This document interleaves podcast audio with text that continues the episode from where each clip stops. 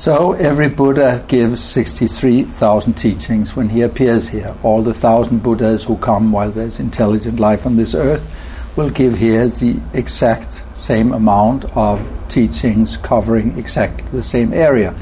Because a mind which does not know itself will get into different kinds of trappings and difficulties and so on, like that. And here 21,000 are especially focusing on attachment, our strongest feeling as human beings. Another 21,000 work against anger, which is maybe the most destructive of our feelings.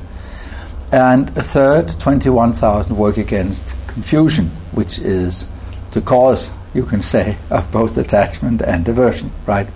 So these three things are being worked against, you know, by a Buddha's teachings. They're being transformed and changed into something else.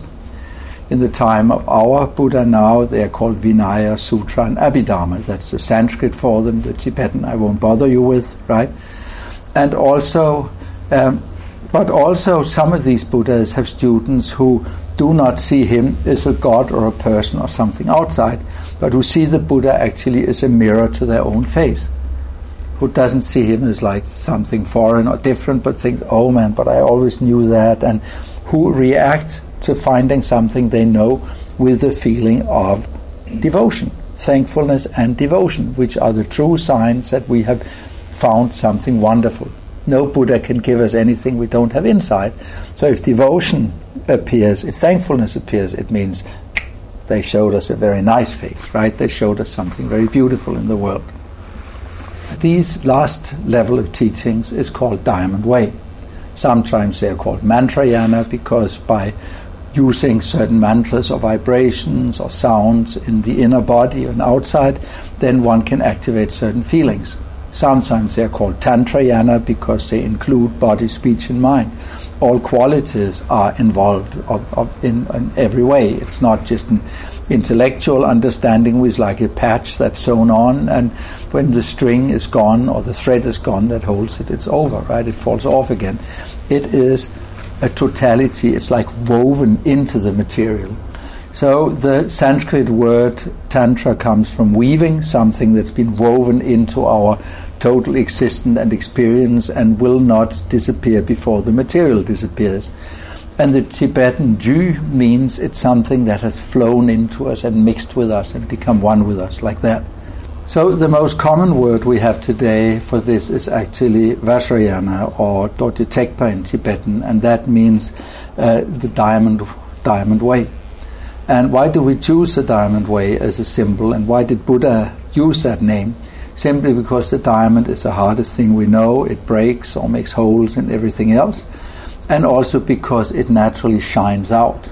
If you send light to a crystal, it passes through. If you send light to a diamond, it seems you get it back much more strongly than that. So this is why this is why Buddha actually told us that this is uh, the king of his teachings. It's the absolute of his teachings. It's the ones that teachings that don't work causally building up, but which work consequentially by showing us our Buddha nature, by showing us that we can only see enlightenment outside because we already have it inside, by showing us that truth at all times and places must be the same, that it cannot be bigger somewhere else and smaller some other place, right? But that it must be the same. And because it does that, because it gives this absolute view and makes us able to work for that level, we sometimes compare it to pulling the beautiful Buddha masks over our face again and again till we cannot take it off again because it became our face. Identifying with enlightenment till we reach it is the ultimate way of the Diamond Way. Lama Ole Nydahl has founded over 560 Diamond Way Karma Kagyu centers around the world. These centers are operated on the basis of friendship and idealism, dedicated to making the crown jewel of the Buddhist teachings available to modern society.